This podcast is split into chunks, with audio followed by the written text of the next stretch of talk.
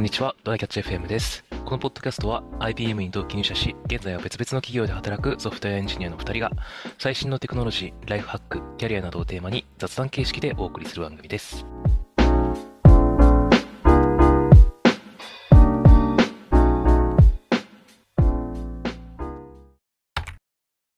はい。えーっと、ちょっと、あの、今週は、ポッドキャストの方が遅れちゃったんですけど、あの、ついに、ついにっていうか、今更コロナにかかっちゃいまして、うん。あの、日曜日くらいからちょっと熱が、まあ熱って言ってもね、微熱37度前半くらいなんだけど、うん、意外と低いな。そうそうそうそう。一回、一回だけ8度5分くらいになったけど、大体、まあね、ずっとあの、ロキソニン飲んでたっていうのもあるかもしれないけど、まあでもそこまでめちゃめちゃしんどいって感じではなく、で、結局水曜日に、そう、火曜日しかも一回熱下がって仕事したんだよね。あ、よかった、コロナじゃなかったと思って。で、そしたら水曜日にまた熱が上がって、まあ、行くか、これは。病院行くかってなって、検査してもらったら、まあ、コロナでしたと。コロナ陽性でしたと。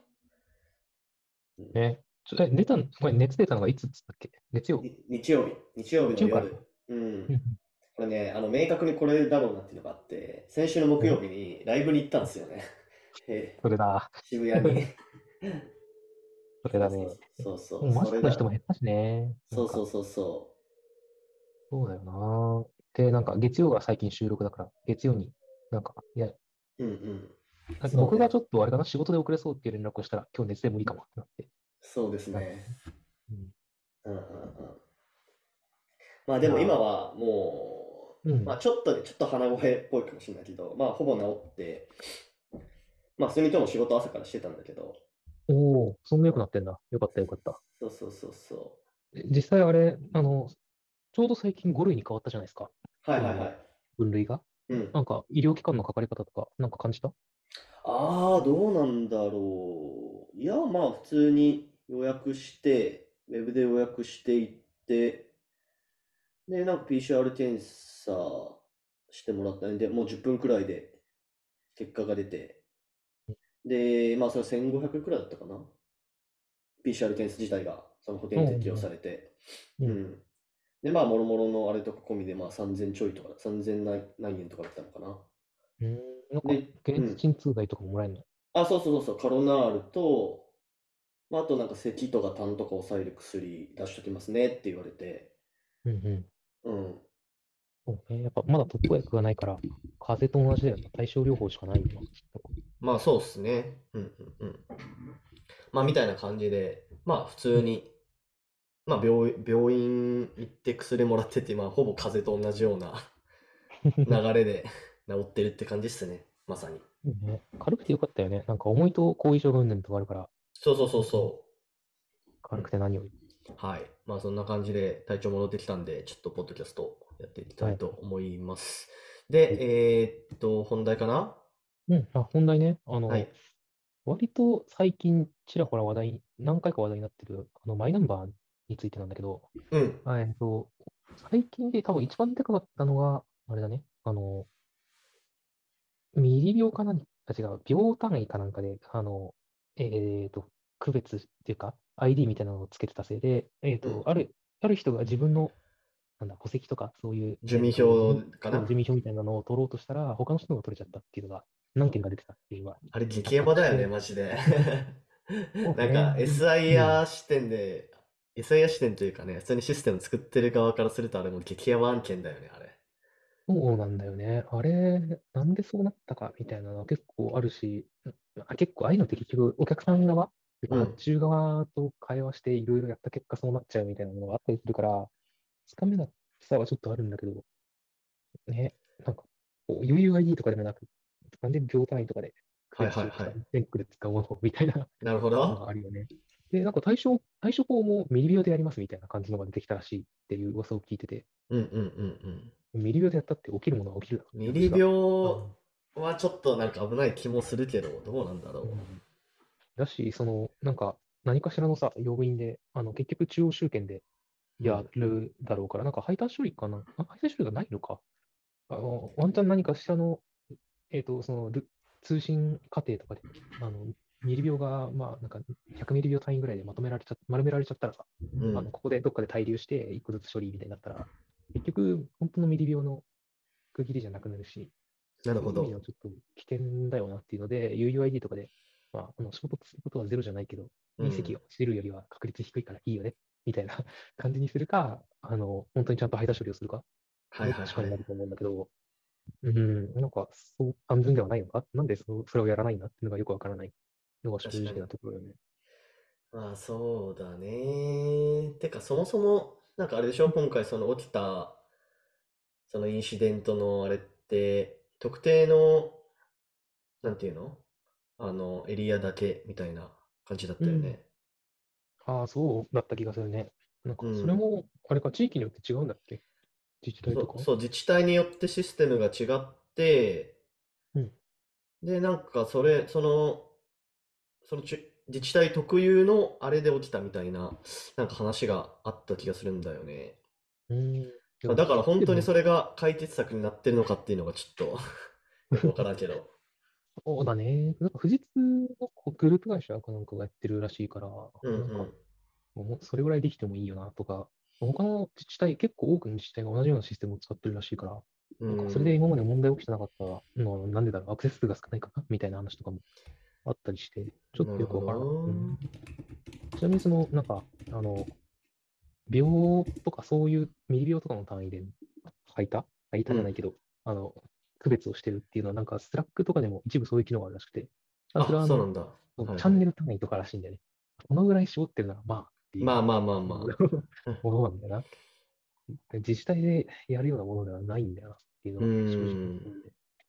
せめてその端末ごととかね、で区切れば、で端末ってさ、ほぼ同時に来ることがないじゃん。同じ、その、まあね端末とかさそれはね、コミュニさすがに端末、同じだ同じもので、なんか、あの、同時に来たらきっとは、なんかハックされてるとか、そういう感じになってるから、うん。いいだろうし、とか、いろいろと、なんか、あの、もうちょっと細かく、あの、範囲を区切った上でのメリットとかだったら、現実的に起こらないよねでいいと思うんだけど、うんうんちょっと、うんうん。うんなんか、どう、どうなってるんだろうな、もう決めてる人たちはっていうのが不思議だよね。なんでその国レベル、国が依頼するレベルでこういうのが起きちゃうんだろうっていうのは、ちょっと、まあ、不思議というかね、だし、まあんまり起きてほしあ、くないよね。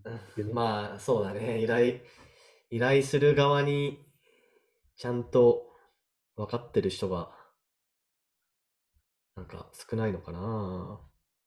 あーあとなんかマイナンバー関連で最近その手動オペレーションを挟んだものかなんかも、なんだっけな、マイナンバーの、えー口座の、に関するニュースかなんかが出てて、うん。そう別人の口座をその登録しちゃったみたいあ、はいな。はいはい公金受け取。口座でね。はいはい。で、その日の手がなんか窓口の人為的なミルでみたいなことを言ってるらしくて、なるほど。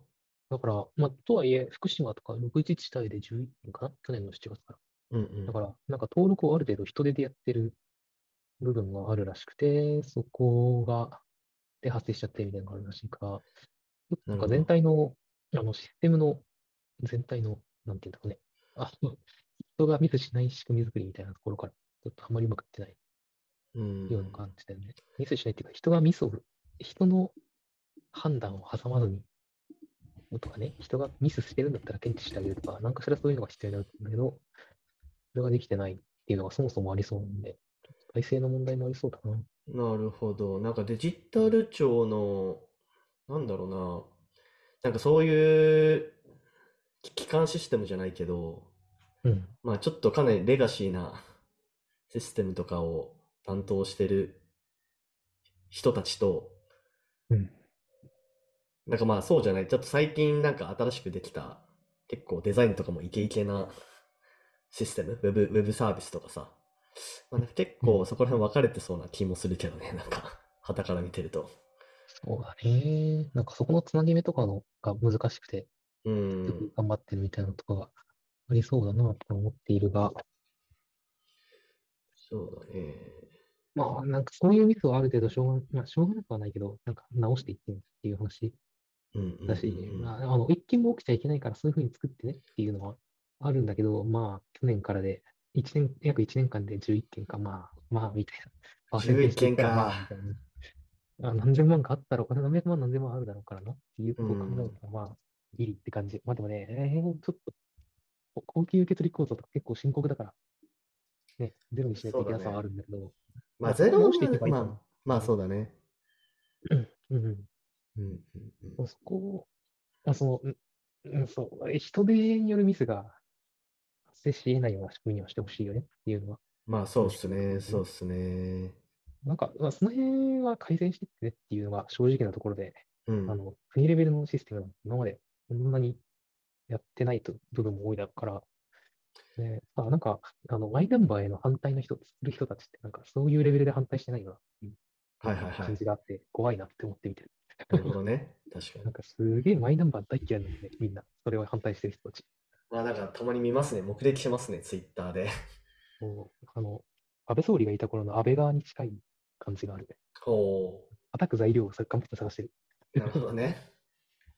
に言わないなんか監視されてないとか言ってるっぽい感じはあるんだけど、うんうん。なんか、何、犯罪でもするんですかっていう感じはちょっとあるんだが、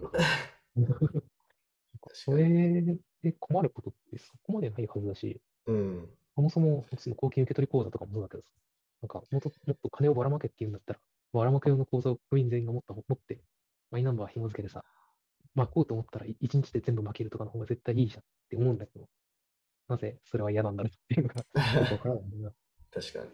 国勢調査をもとに頑張ってポストに入れるとかさ、わけわかんないじゃん、正直。いや、それなんだよな、マジで。だから、まあ、ちょっとね、その辺はできれば、あの、頑張って直していってもらって、あうんの、マイナンバーをもっと普及して、いろいろ便利になるといいなっていうのが正直なところなので、はい。頑張ってほしいですね。そうですね。はい。確かに。じゃあ、終わりましょうか。はい。はい。では、こんな感じで週に1回のペースで配信しているので、Apple Podcast もしくは Spotify でお聞きの方は、ぜひフォローお願いします。では、今回も聞いていただきありがとうございました。はい。ありがとうございました。